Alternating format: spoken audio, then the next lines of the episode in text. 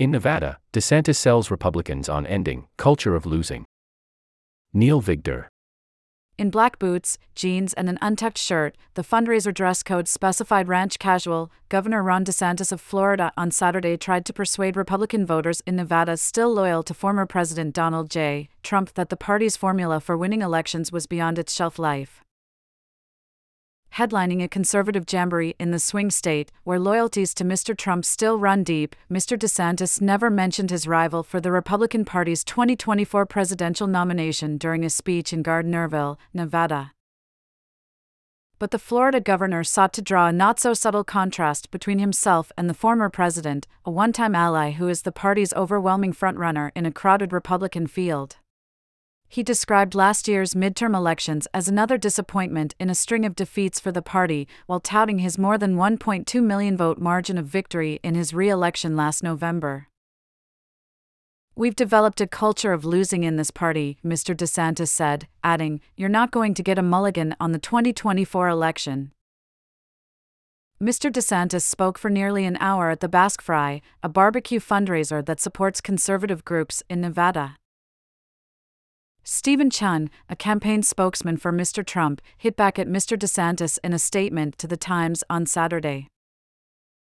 Ron DeSantis is a proven liar and fraud, he said. That's why he's collapsing in the polls, both nationally and statewide. He should be careful before his chances in 2028 completely disappear. Takeaways from Trump's indictment in the documents case. Card 1 of 8. New revelations.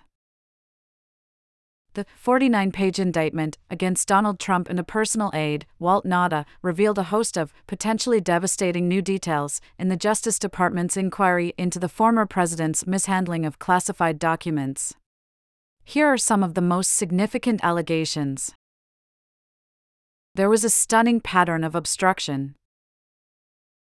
Prosecutors say Trump willfully ignored a May 2022 subpoena requiring him to return the documents and took extraordinary steps to obstruct investigators. The indictment details how Nauta, at Trump's direction, moved 64 boxes of documents so that Trump's lawyer could not find them. Boxes of documents were stored in a bathroom. In April 2021, Trump's employees needed to move dozens of boxes from a ballroom at his Mar a Lago estate. There is still a little room in the shower where his other stuff is, one aide texted another. The boxes were hauled to a small bathroom and piled up nearly to the tiny chandelier next to the toilet. Documents were stored sloppily. The indictment shows a picture of a box of top secret national security documents that in 2021 had spilled onto the floor of a Mar a Lago storage room accessible to many of the resort's employees. Trump made a plucking motion. The indictment recounts how Trump and his lawyer discussed what to do with a folder of 38 documents with classification markings. The lawyer said Trump made a plucking motion that implied, Why don't you take them with you to your hotel room and if there's anything really bad in there, like, you know, pluck it out? Trump was recorded sharing secrets.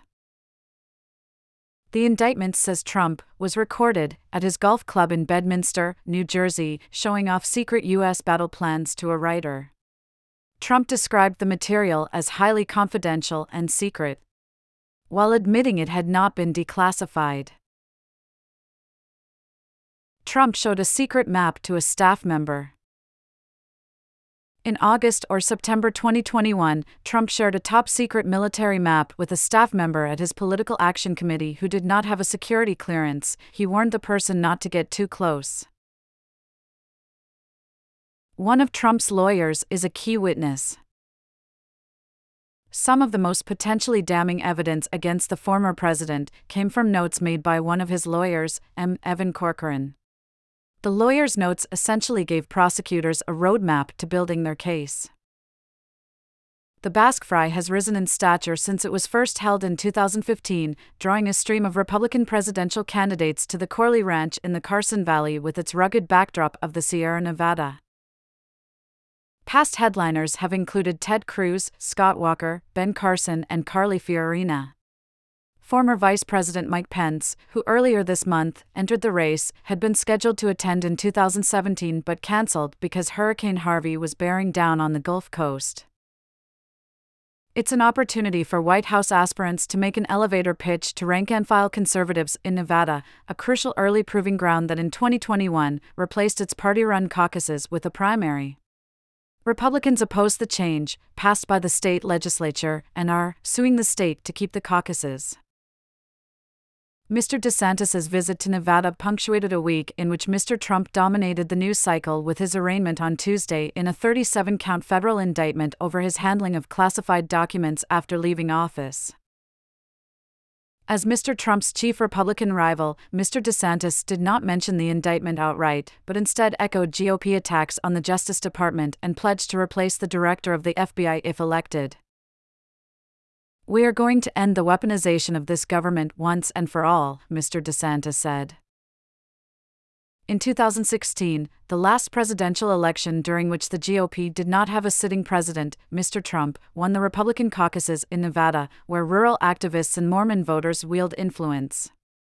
He finished 22 percentage points ahead of his closest rival, Senator Marco Rubio of Florida. During the midterm elections last fall, Mr. Trump campaigned for Republicans in Nevada at a rally in Minden, which is next to Gardnerville. The elections turned out to be a mixed showing for the GOP, which flipped the governor's office but lost pivotal races for the Senate and the House, including the seat held by Senator Catherine Cortez Masto, a Democrat who had been considered vulnerable. Ms. Cortez Masto's defeat of Adam Laxalt, a former Nevada Attorney General who was the de facto host of Saturday's fundraiser, helped give Democrats outright control of the Senate. Mr. Laxalt, who was a roommate of Mr. DeSantis when they were both Navy officers, introduced him to the crowd of about 2,500 people. This is the kind of leader we need, he said. Mr. Laxalt began the Basque Fry in 2015, building on a tradition that was started by his grandfather, Paul Laxalt, a former United States Senator and Governor of Nevada who died in 2018. Northern Nevada has one of the highest concentrations in the nation of people of Basque ancestry, a group that includes Mr. Laxalt, who also ran unsuccessfully for governor in 2018. Jim McCrossan, 78, a retiree from Virginia City, Nevada, who surveyed the ranch in a DeSantis cap, said that he had previously supported Mr. Trump but worried about his electability. I just think there's so much hate for him, he said, adding, Trump's been arrested twice, and that's probably not the last time. He said that Mr. DeSantis doesn't have the drama. His household is divided. His wife, Jackie McCrossan, said that she still favored Mr. Trump, even though she had on a DeSantis cap. Shelley Wood, 72, a retired nail technician and gold miner from Winnemucca, Nevada, who sported a Trump 2020 camouflage cap, said that Mr. DeSantis would make a strong running mate for Mr. Trump, but that it was not his moment. Still, Ms. Wood said Mr. DeSantis had made a positive impression on her with his record in Florida. He stood up against Disney, and that's something a lot of people didn't have the gumption to do, she said. Mr. DeSantis repeatedly reminded the crowd of his feud with Disney, which he and other Republicans turned into an avatar of. Woke culture after the company criticized a state law that prohibited classroom instruction about sexual orientation and gender identity. In the build up to his formal debut as a candidate last month, Mr. DeSantis grappled with being labeled by the media and rivals as awkward at retail politics and in one on one settings with voters. Before stepping up to the podium, with the snow peaked mountains behind him, Mr. DeSantis mingled with a group of V.I.P.S for about 30 minutes in a reception that was closed to the news media. Outside the reception, Casey DeSantis, the governor's wife, who has been an omnipresent campaigner and influence on the policies of her husband's administration, took selfies and signed autographs for local Republicans. She had on boots, too. While Mr. DeSantis impressed many of the attendees, there was still a pro Trump undercurrent at the event. Sean Newman, 58, a truck driver from Fernley, Nevada, who hovered near a table with DeSantis campaign swag while wearing a ubiquitous red Trump cap, said Mr. Trump was still his candidate. Trump's above their reach, he said of the other Republican candidates. As Mr. DeSantis worked a rope line after his speech, one man handed him a campaign hat to sign. In his other hand, he clutched a Trump cap.